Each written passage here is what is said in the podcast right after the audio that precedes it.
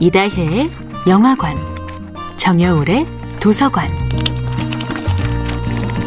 안녕하세요. 영화에 대해 잡학다식한 대화를 나눌 이다혜입니다.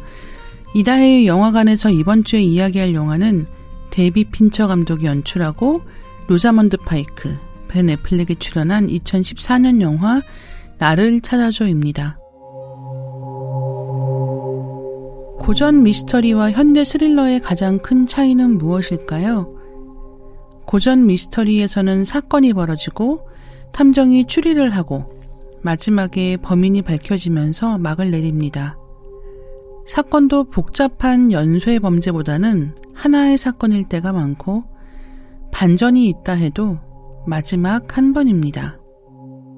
현대 스릴러도 사건을 해결한다는 큰 틀은 비슷해 보이지만 구조를 뜯어보면 다소간의 차이점이 드러납니다. 현대 스릴러는 대체로 사건, 사건, 사건, 반전, 반전, 반전의 구조입니다. 사건과 반전의 숫자가 중요한 게 아니라 여러 번이라는 사실이 중요합니다. 오늘 이야기할 영화를 보시면 무슨 이야기인지 바로 이해하실 수 있을 거예요. 주인공은 모두가 부러워하는 삶을 살아가는 완벽한 커플, 닉과 에이미입니다. 결혼 5주년 기념일 아침, 에이미가 흔적도 없이 실종됩니다.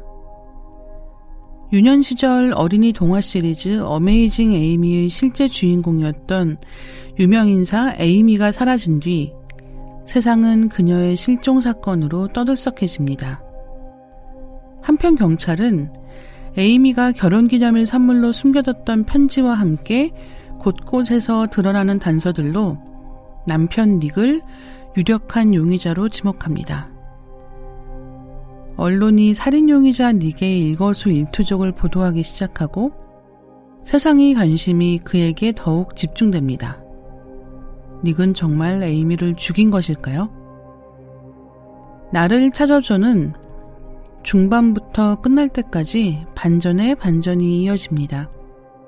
영화 초반에 등장하는 에이미의 실종 사건은 여러 사건 중 하나에 불과합니다. 진짜 충격적인 사건은 그 이후에 나오거든요. 영화가 끝나는 그 순간까지도 우리는 아직 우리가 모르는 비밀이 더 있는 건 아닐까 궁금해하게 됩니다. 아마도 그게 스릴러 영화를 보는 재미이기도 하겠죠. 이다혜의 영화관이었습니다.